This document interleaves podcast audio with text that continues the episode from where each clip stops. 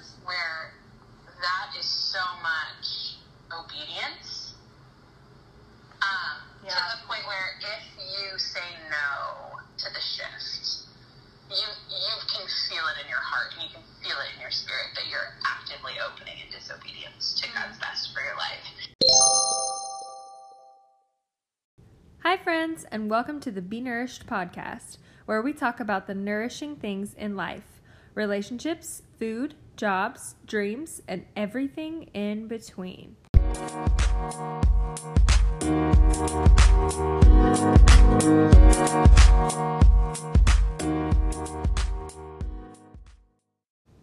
Hi, guys, and welcome to episode three with Lauren Gloin. Super excited to let you guys hear this today. She drops such truth. She's full, so full of wisdom. It was really fun to talk with her. Um, she currently lives in Nashville. She was actually my old boss when I was in Nashville. And she was my boss during the time where my husband and I, my now husband and I, were long distance for a year while I worked with her. And it was so hard. And she was really pivotal in helping me and encouraging me on the days where I was like, I cannot do this anymore. she was awesome. Um, she has had so much transition and change in her life, and she talks a lot about that in this episode. Um, but just how she's really tried to be faithful and follow where the Lord has led her and really be obedient to that. And she just has done that with grace. And I'm excited for you guys to hear this. We still could probably do a whole other episode with her about her current life in Nashville, which we are planning to do later on in the season. So, without further ado, here is Miss Lauren Gloin.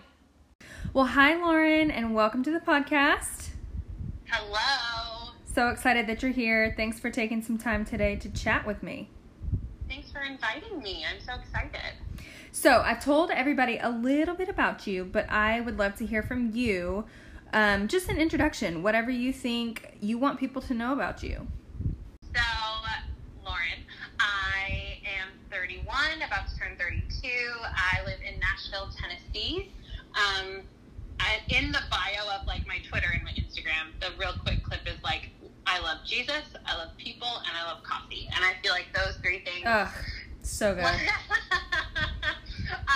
obviously, coffee is like a distant third. I love people and Jesus much more than I love coffee. Sure. Um, but really, that is that is my order: Jesus, people, coffee. Do you um, do you have like a coffee that is your favorite? Like, do you have a signature Lauren drink, or do you are you just here for like all the coffee? I think I'm just here for all the coffee. A few years ago, I went on um, a bit of a health and wellness kick and switched to drinking black coffee. Mm.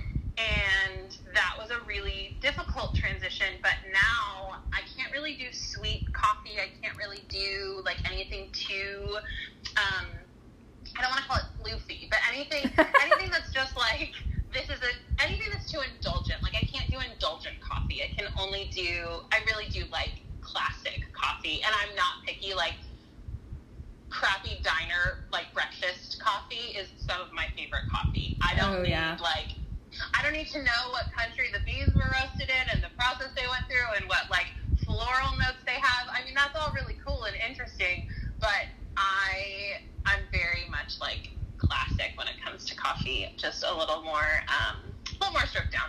I feel that. Well, okay, so you are from, and I know I'm gonna say this incorrectly, but you're from Nevada, Nevada. Which one is it? I Oh, always forget. It's Nevada, but that's okay. Nevada. Um, yeah. Yeah. So, tell us I about that. actually I grew up in Southern California. I lived there. I was born there, raised there. I lived there until I was 13, and then I moved to Northern Nevada, the Lake Tahoe area. And I went from in Southern California, where there are a ton of people, lots of diversity, um, and really just kind of a very different place to grow up compared to where we moved. So we moved to Lake Tahoe to a small farming community there. Um, and it was a bit of a culture shock, honestly. But I lived there from the time that I was 13 until I was 25. Yeah, which is, I mean, 13 to 25 is super critical developing time. formative, yeah, I would say so. Yeah. And so then when you were 25, tell us where you moved because it's like not close, Lauren. It's not close. It's not. So when I was 25, I moved to the east coast of Florida. So Yeah. I think I, I think I clocked it one time, and it was a little over.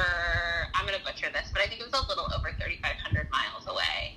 which is so hard for my brain to fathom. So walk us through like how on earth did you get from well, Southern California and then Nevada, which wasn't really your choice, I suppose, because parents. But how did you go from Nevada to Florida?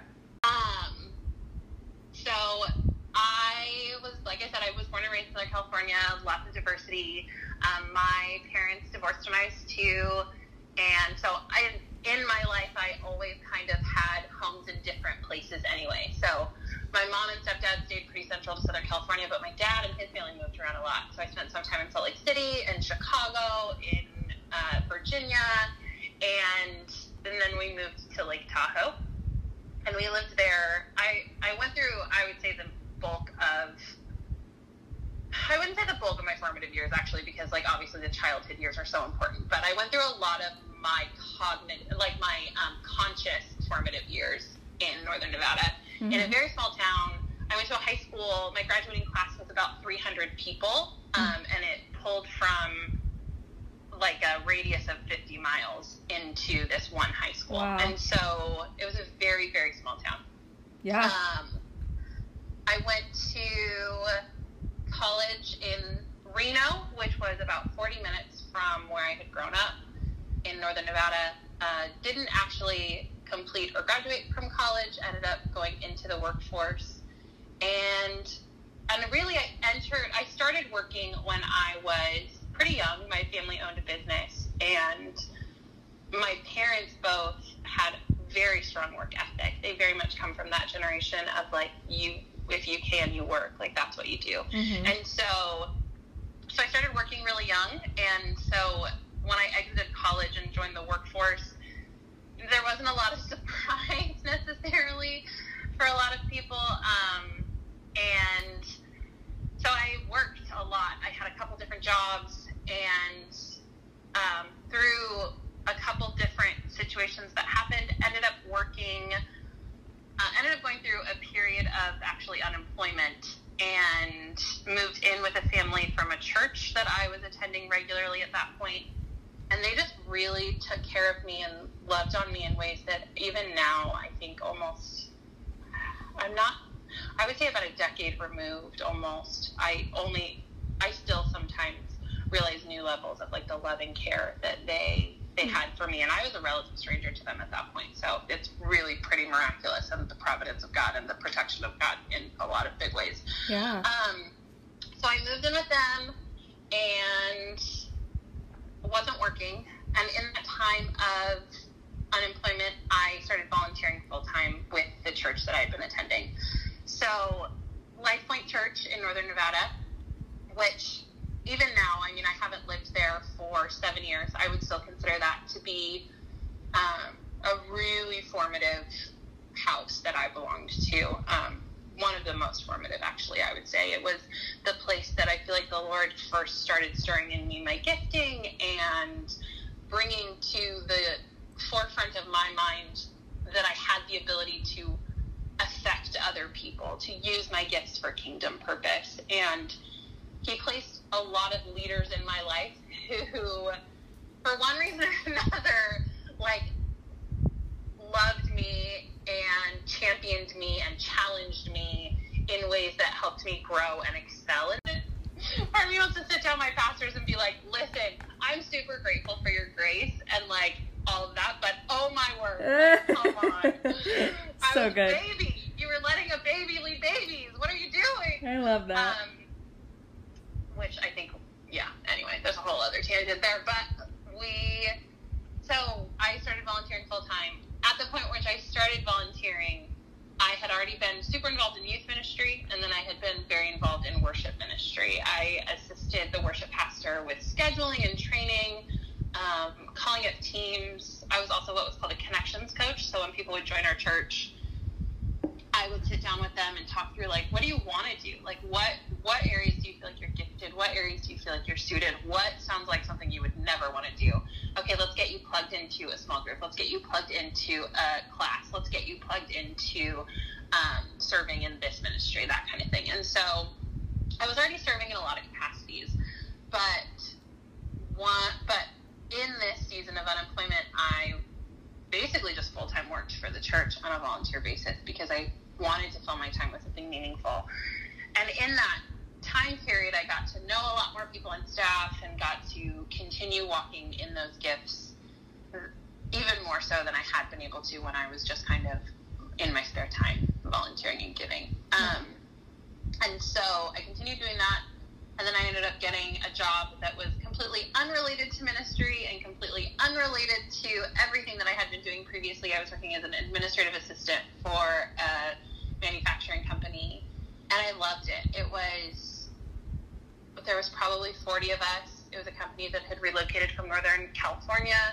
Um, the boss that I had in that job to this day, I would say, is one of the best bosses, if not the best boss I've ever had. He was um, very professional, but very kind and very generous. And there was never any doubt in our mind that if his name was John, and there was never any doubt in any of our minds as employees that like if we needed something, we could go to John. He was very generous and very kind. And it was the first time I had ever been in a job that wasn't my whole life. It was just. Mm. It, it was great, and I, I was good at it, and um, I loved the people that I worked with, but I very much like showed up in the morning, sat at my desk, did my job, and left at the end of the day. Um, and didn't think about work again until I showed back up the next morning. And it was a different, it provided me with space in my life to invest outside of work in ways that I previously hadn't. So I got to have a job that paid my bills and enabled me to live my life and then outside of work, I was able to live the life that I wanted. And for me, that looked like continuing volunteering at my church. So, leading youth ministry, leading prayer groups. Um, I got into teaching a little bit, which was really wonderful, and a whole new like gift set that I hadn't considered before, and speaking and leading worship and uh, administrative tasks. And it was really this beautiful time of like, oh, work doesn't have to be my whole life. Hmm. And it can still be meaningful. And I can also, like, serve people and do the things that make me feel alive and make my heart beat faster and make me feel like I'm utilizing the gifts and talents that God's placed on my life for kingdom work. Um, and so I was working in this really one this really wonderful job and serving in this really incredible capacity. And I got to a point where I kind of felt like the Lord challenged me to step back from ministry. Like for a few months, I really felt the stirring of like, I'm being pulled in a lot of different places in my serving. Like I, and we don't have to delve into the Enneagram today, but like I am, I'm a real classic Enneagram two. I will work. Like I if you ask me to do something, I'm going to do it. But sometimes that can be rooted in this need to make myself useful mm. um, and to give in an effort to get. And it really can lead to this workaholism of, but not for the sake of achievement or purpose, mm-hmm. so much for the sake of the affirmation of others, of mm. finding my worth within what I give as opposed to within myself. Mm. And so my volunteering very much kind of started to take that take on that um, that form of I can't say no to things. Like I have to say yes to all things, and they've all come to rely on me. And like I have to say yes because if I say no, then I'm not being useful, and then their favor will lift, or their whatever, will, their joy will lift, their love will leave. Um, and so I kept saying yes to things like yes, I'll lead that group. Yes, I'll teach that class. Yes, I'll do that. Um, and I just got to the point where I was really burned out. Yeah. And exhausted. Sure. And not only that, but when you say yes to everything, you get to a point where you don't offer your best anymore sure. because you can't. You only have limited resources in your community to give. And if you're spread too thin, nowhere is going to get your best. Everything might be good, but nowhere is going to get your best. And and I just don't really believe that that's the way the Lord wants us to exist. Sure. Um, Absolutely. Um, and so it makes me think of that Ron Swanson thing. I think it's Ron Swanson of like never half-ass anything. yes. like always use your whole ass. Yes, that's true. That is so I, true. I just had reached this point of burnout and looking back, I can apply all this wisdom to it. But at the time, it felt like failure. Like it very much felt like, what do you mean I have to say no to things? And so it was really this stirring in my spirit of you like you have to say no in order to actually say yes because right now you're not giving the the full yes you're giving the like mandatory yes or what you view as the mandatory yes as opposed to like the passionate excited um, anointed yes Yeah. does that make sense Oh yeah, definitely. and so I began to pray and ask the Lord, like, what ministry I wanted to, I should step out of. Um, is it first impressions? Is it worship? Is it youth ministry? Um, and in my mind, that answer had already formed because I knew what I most enjoyed doing, and what I most enjoyed doing was worship ministry. Hmm. And so imagine my surprise when, upon praying, the Lord was like, "Ah, "Worship ministry. Like, you, should step, you should step. You should step out of worship ministry." And I was like, "Whoa, whoa, Cool, cool, cool, cool, cool, cool. Hold the phone. back it up. I don't understand." Yeah.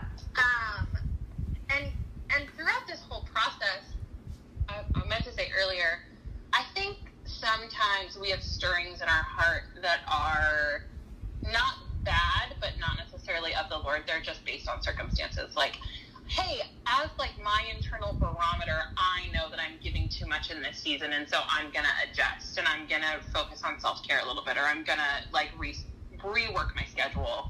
Um, there's some wisdom. There's some situations in which wisdom is the thing that leads us to a transition or an adjustment, if you will. Sure. But there are also seasons where that is so much obedience. Um, Yeah. To the point where if you say no to the shift, you you can feel it in your heart and you can feel it in your spirit that you're actively opening in disobedience to Mhm. God's best for your life.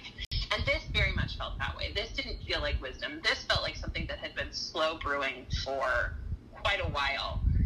and the Lord in his kindness just kind of said like, "Okay, kid, like it's time. Like Mm. we I have work I want to do and you're so busy and distracted by all of the noise Yeah. that I that I can't. Not because I don't want to, but because you wouldn't see it for what it was. Hmm. And so we have to strip some of this away so that we can get back to where we were. And the times in my life where he's done that, where he's planted a seed that took a while to hit harvest, but when it was time for harvest, what actually happened was a pruning and was like a was a shift in order to refocus on the path ahead and moving forward. Um, are so numerous. Like we could be here for hours, and you, we Yeah. could do a whole Oh, podcast yeah. series about that. But um, but I had been asked. But so I asked what I should give up or like what I should step out of, and he said worship ministry, and I walked in fairly open rebellion for about two weeks. Yeah. I'm perfectly honest. I was like, oh no, that's not the Nah. answer I wanted. I have to go. Yeah. Bye. Bye.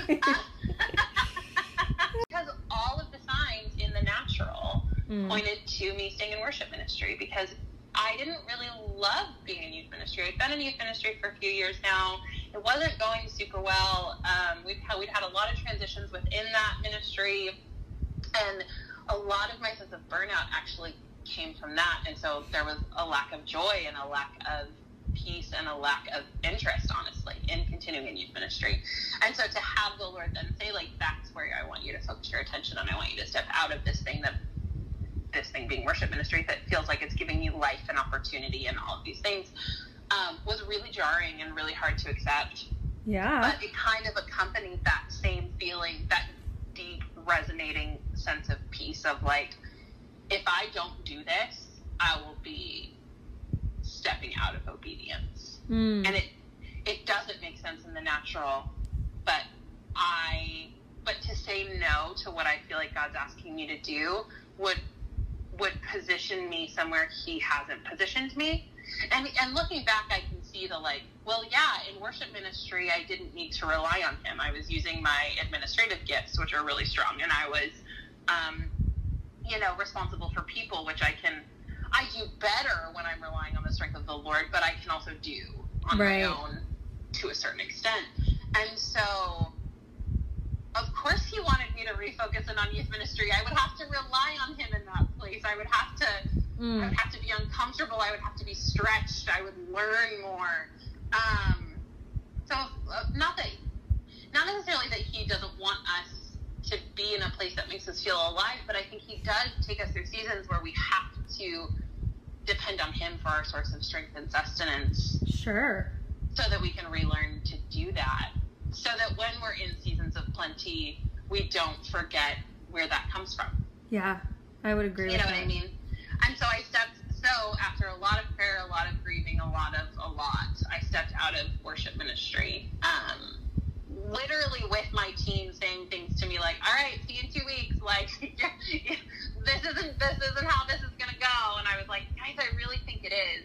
And, and even that moment of like, it, my friend Kara likes to say fear of God versus fear of man, where like, Mm-hmm. I had to, as someone who deeply has a fear of rejection, I had to look my friends and my leaders in the eye and say, I'm going to openly disagree with you for Mm. the sake of doing what I think God's asked me to do. Gosh. And so, which is so hard, Allison. uh, yeah, It's really- extremely. it's really hard and especially like being able to look back and see how unhealthy I was and how codependent I was in that season and for many years to come. That was so the grace of the Lord. That was so wisdom outside of my natural ability to be able to do that because honestly, in my own strength and in my own wisdom and in my own stuff, the ability I don't have the ability to do that. I do more so now, but back then no way. Yeah. It really could only have come from this deep-seated conviction of I serve God first. I love people so much, but I serve the Lord. Mm. And if he's asking me to do this, it's not because he doesn't have goodness and treasure within that waiting for me. And it's not like it's for no no reason other than the advancement of his kingdom and my good. So why I can't say no. Like the the compulsion of my very being is that I have to say yes to him and it doesn't matter what I'm saying no to. Mm. So is this the time when Florida came up for you? Is this is this Yes, during that That's a season? very long way to say. So I was in youth ministry, not in worship ministry. In my time in youth ministry, I was mentoring a young girl who struggled with a lot of mental health issues. She had struggled with depression and self injury.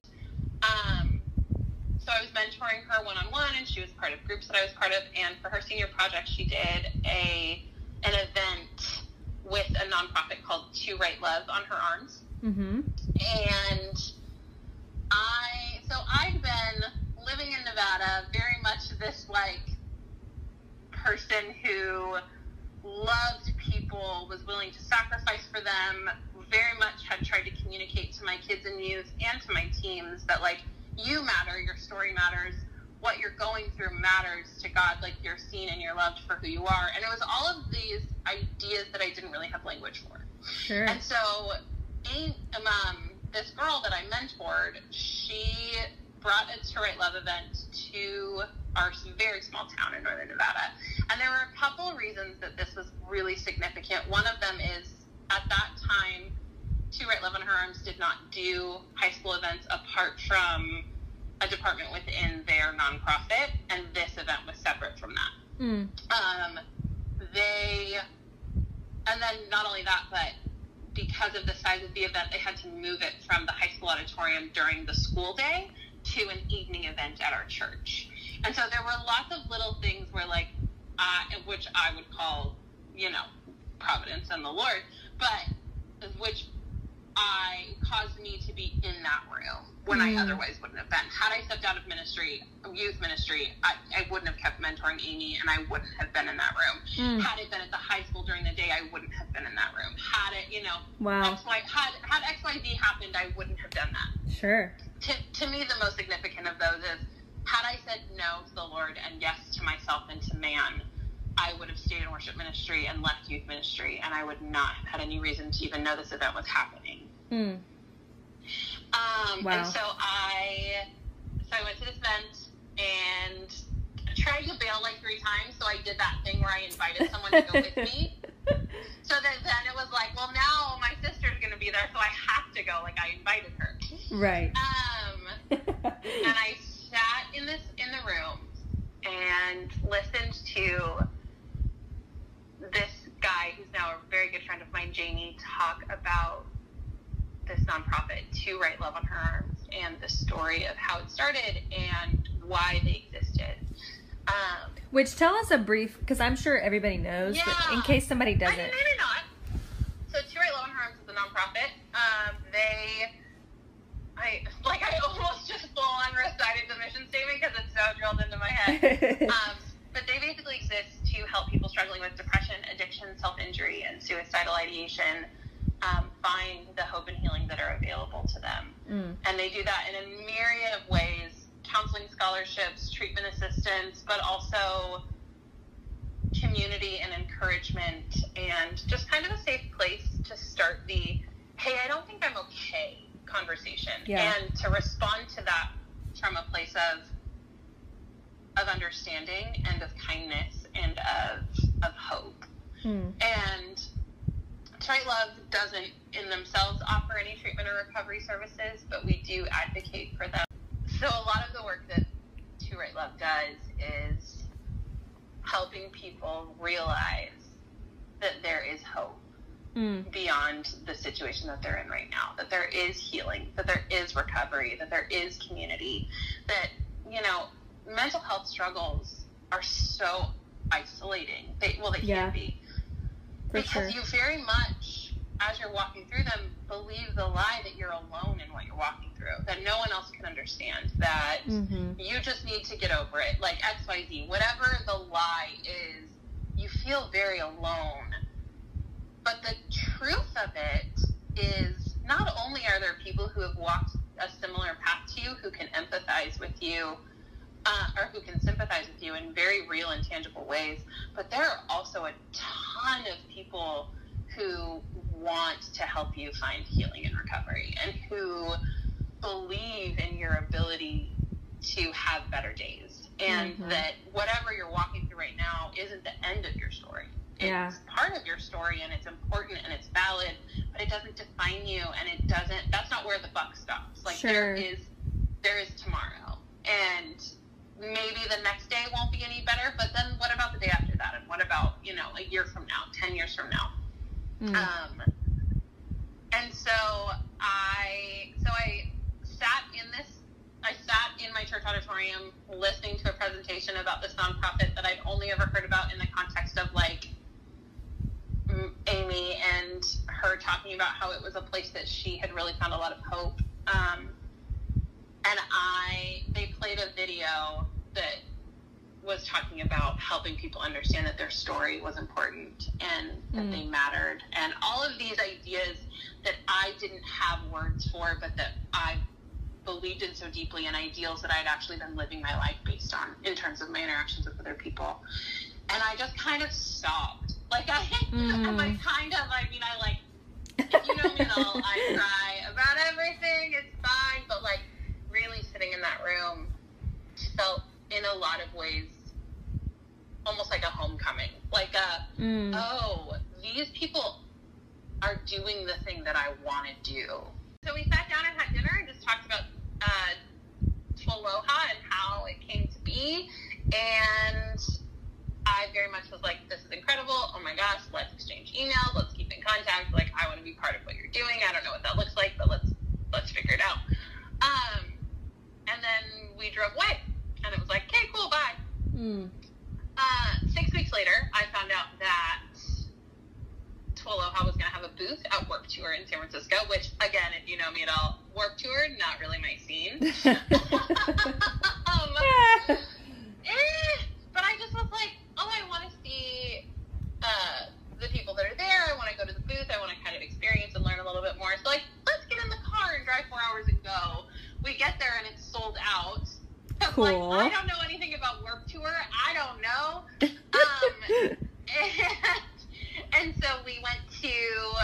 So I I didn't have Emily's number. I only had her Jamie's sister. I only had her like Twitter handle, and so I DM her on Twitter, which at the time this is 2012. There aren't as many people on Twitter. I DM I DM her on Twitter, and I'm like, hey, we're here and can't get in. Is there any way you can sign us in? And they did. Like again, I put it on the list. Yeah. I shouldn't have been there. And so I spent the day at To Write Love booth talking to people who were struggling or had been helped. And um, at one point, Emily turns to me and she says, "You know, we're hiring for this this role, and I really think you'd be great at it." And Mm. of course, because I'm me, I had already like devoured their website and like all the information I could have, and I looked at job postings, and I was like, "Oh yeah, I'd actually seen that job." But I decided not to apply because I didn't graduate college. Mm. And Emily was she didn't laugh at me, God bless her, but she did kind of say like, "That's stupid." Like, should- you Good for her. apply. Like, come on, what are you about to lose? Um, and I was like, yeah, but the application closed a few days ago, and she's like, listen. I don't know if you know this, but I work there. I'm gonna like We got it. Email someone, see what can happen. So this is a Saturday in June of 2012 the person who's in charge of hiring texts her back before I leave Warped Tour and says, if her application is in my inbox on Monday, when I get to work, I'll look at it. But like, we've already selected the finalists. We're done. Like, Mm. it's got to be like, I don't know who this girl is. You're vouching for her. That's great. But like, figure it out. But like, she's gonna have to do all the legwork on this. And so I went home from Warped Tour. I think I got home at four o'clock in the morning. Wow. Um, and the next day, put together a video and my application and my letter and all that kind of stuff and sent it off. Um, I didn't hear anything for about two weeks. And during my time at Warped Tour, Emily had actually told me that when her and Jamie got in the car after we had had dinner after the event in Nevada, they were like, "Oh, we should have. Should we have told her about this open position?" And they Mhm. both said, "No, I think she really seems to like her life in Nevada." Which, like, hi, no, I've been begging for the Lord to release me from Nevada um, for years and years. Um, but long story short, 70, 75 days after I met Jamie and Emily, I lived in Florida. Which just blows my mind. But I like how, I mean, you've told such a beautiful story of how your life really represents trying to be obedient, trying to listen, which is Yeah. so interesting because you are you have you have described yourself as the type of person and I know you so I know this is true who is constantly out for the other person. You always want to Mm. take care of other people. You want to make sure everybody's comfortable, everybody's good. What do you need? What's going on? And so I'm wondering, and since our podcast is called Be Nourished, I am Yeah. curious. I'm so curious as to how do you nourish yourself as the type of person who cares a lot about other people and you have said at times that can be a trip up for you because you care maybe care too much or you have in your past um, struggled with codependency or whatever it is how do you nourish yourself especially going from you know you're in nevada you have this life you're doing youth ministry you think you're where you're supposed to be and then all of a sudden this person comes in and interrupts everything but you latch on to the ministry and mission of TWLOHA and then you move to Florida and decide you decide to work in an agency in an industry where you deal with hard things every day. Not just like I mean depression is certainly hard but you deal with like suicidality which is to Yeah. me like some of the hardest stuff on the planet so how do you nourish yourself not just as a person working within that but also as a person who can get sucked into not taking care of yourself Oh, such a good question. Um, honestly, a lot of that has been a reaction more of failing to do so mm. and re- and like getting to a point where um, I was really burned out and really unhealthy and engaging in a lot of negative coping in order to stay awake. Honestly, um, yeah and so I think for me, 31 year old Lauren is a lot better at nourishing herself than than 25 year old Lauren was.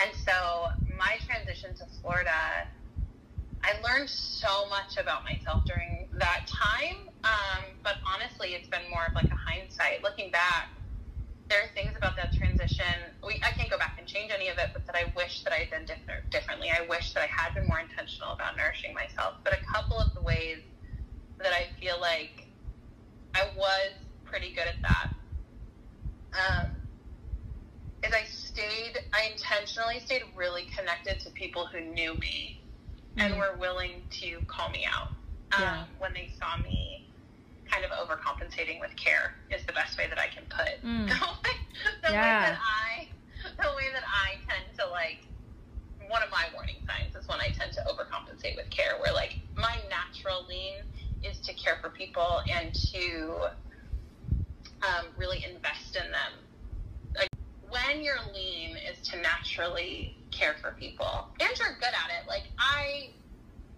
that doesn't feel like false humility uh, one of my gifts is helping people feel cared for and loved and seen. I one of my past interns described it one time as sitting down and having a conversation with you feels like curling up on a couch and having like a warm cup of coffee or like a cup of tea. Where like I feel invited into the living room of your heart.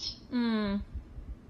And that is one of the best compliments I've ever received because I love that. And I love the visual of that because it is how I, I want to make people feel. Is like, come in, sit down, get comfortable. Like, you are welcome here. Your Mhm. heart is welcome here. Your story is welcome here. Everything you are, you're welcome. And when that's so when that's your natural lean and you enter into a role where your job is your job is to care for people but in these really sometimes crisis situations but always heavy situations Mhm. um, it's so important to find that balance between giving of yourself and staying healthy and Mm. staying nourished and staying connected. Um, and I, on it, if I'm being perfectly honest, I failed at that a lot more than I succeeded Mm. in my time with To Love. Mainly just because I wanted to give everything that I had for the sake of helping others. Like that was that was something I wanted to do. And so it took me it took me getting to kind of a breaking point of numbness Mm. um, where empathy almost started to lift. Like I found myself feeling very much like I was going through the motions before I was like, oh, I have to care for myself in order to care for other people. But it really does come from this place of like, if you are not checking in with yourself and if you are not nourishing your heart and your soul and your yourself you're not actually going to have anything to give to other people. Mm. You know what I mean? Oh yeah, I definitely know what you mean. And I'm sure, like in your in your capacity, you know, like Yeah. when you are in a place where you are a caregiver, whatever that looks like, um, it can feel really selfish to to kind of put yourself first sometimes or to even just have boundaries or to make what might come off as a ridiculous choice to someone else but is actually for the sake of being able to offer your best to others Yeah. and so for me, some of the things that became really intentional were going to counseling. So about two years into my four years in Florida, I started seeing a fantastic counselor um, who really helped me start to process some of my tendencies of giving for the sake of getting, of overextending myself in care for other people. Um, I remember the first time, I've alluded to this earlier, but I remember the first time my counselor asked me if I thought I was codependent, and I was like, oh, I don't know what that means. And she was like, okay, here, go look at these books. And I like read books, Allison. I read books about codependency. and then I looked her in the face and I said, I just really don't think I struggle with that. Bless. What a And cutie. the fact that she didn't like laugh in my face or kick me out of her office or like whatever is the kindness of God at work because it's laughable. Another huge step for me in remaining nourished was being willing to be honest with the people in my life about where I was and how I was feeling. And it didn't have to be everybody. I think that's one of the hangups that we hit where we feel like in order to be honest or in order to be authentic or in order to live wholeheartedly, we have to apply the same level of vulnerability to a lot of people. Mm. Or maybe that's just something I I think about, but one of the things I learned in that season was that's not true. Yeah. For some people, the the list of the list of close friends that you can engage with in that way might be a little longer, and for some of us, it might be shorter. But having people in your life that you can be honest with and that you can ask questions with and that you can process with is a huge asset in remaining nourished, especially if you're someone whose lean is to care for other people first before yourself. Yeah. And so having having people in my life that I could show up to I could show up to them and not have to care for them. Mm. Or who huge. if I started to care for them would challenge me and say like, "Hey, this can be about you right now." Yeah. And the reason, the only reason they knew to do that is because I had been honest with them about like, I know this of myself. I'm gonna overcompensate and I'm gonna try and like care for you instead. Mm. Um, and I, when that happens, I need you to push back, and I need like, so the honesty, getting to that place where you can kind of be, have your feet held to the fire, or be called out to an extent, or like, be cared for well Yeah. Start so much earlier because the the reason my friends knew to do that is because I had been honest with them earlier. Yeah. Does that make sense? Oh yeah. You have to start at that place in order to build that community so that they can Yeah. be able to say like, "Hey girlfriend, I see you and I see that while it appears to everyone else that you are taking care of them, I know this is a thing that you do in which I need to come and say like, "Hey boo boo, it might be time. Take a little break." Well, and part of that, even being able to communicate that stuff does require such a level of self awareness too. Right. Absolutely. Like, in order for me to say to you, hey, Allison, when I start to lean into these behaviors, that's kind of a warning sign. yeah. It means I have to know what the warning signs are. Absolutely. Which is so tough. It's so hard, but I also feel like it's work that some of it, not everyone I'm realizing, but this was definitely true of me. Um, it is work that I ran from, from for a long time because it was like, no, I don't want to know myself better. I want to know other people better. Like in caring for other people, I can shift the focus to them instead of me, um, which is what I want. I want to be able to hide behind care and love and compassion and empathy and all of those things because they're good and they're championable traits. Um, but when they come at the cost of knowing yourself and being able to really engage in authenticity and vulnerability with people who love you, um, they they turn negative really quickly. Yeah, for sure. Um, so those were those were two pillars for me: having a really great counselor and having people in my life that I trusted and who knew me and saw me, and I could be honest with. I love that. Okay, Lauren, so what is nourishing you right now? Um, well, it's summer, so avocados, obviously. oh my gosh. Are you like a guacamole or do you just put avocados on like anything you can? no, like super basic avocado. Kind of going back to our coffee conversation. I'm so basic. Like, cut an avocado in half, sprinkle some salt on it. I'll eat it with a spoon. Yum. Mm. So good. So good. Um, so yes, that is. I But also, that. one of the things that I've been trying to be more conscious of is um, stillness and solitude and like spending time resting.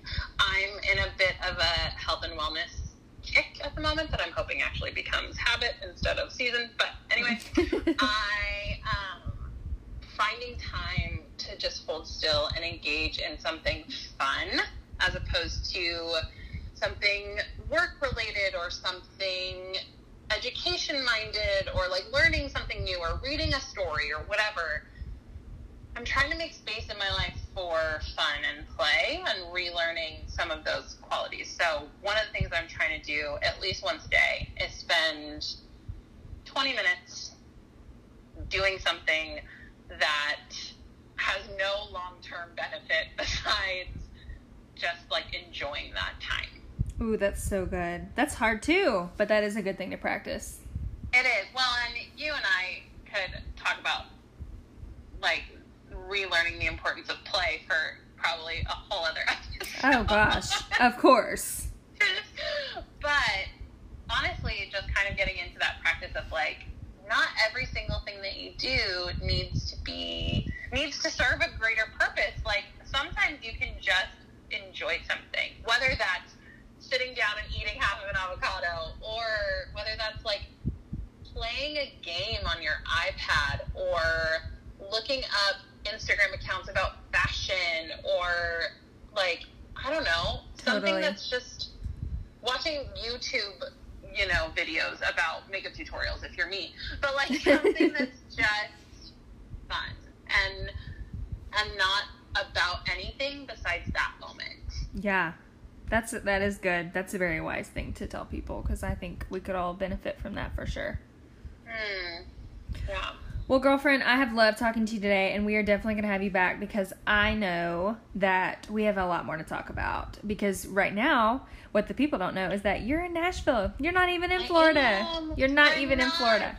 So there is so much more to your story, which I cannot wait to talk about because I know that even more the things you've mentioned about that still small voice and listening to God and trying to follow his plan and being obedient. And also maybe even some pushback like um hi I didn't ask for this. I wanted this over here and you gave me this instead. Um, and I know I know for a fact that, that that is a continuing story for you that got you to Nashville. So everybody's gonna have to wait for that one because that's gonna be another good one for sure. Mm, it's been so fun chatting with you. well I have loved it. Thank you so much Yes, and we'll talk soon. For sure. Y'all, I told ya. I told ya. I mean, I was in these coffee shops editing this episode trying so hard not to just exclaim out loud because of how good the stuff she said was. I mean, seriously, Lauren is so wise.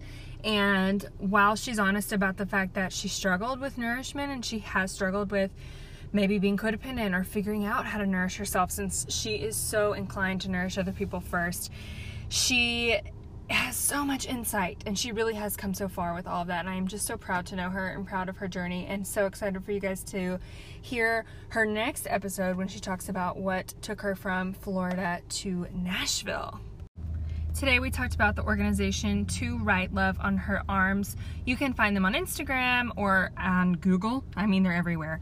Um, at To Write Love on her arms. You can also find Lauren on Instagram and the other socials at Lauren Gloyne. Gloyne is G L O Y N E.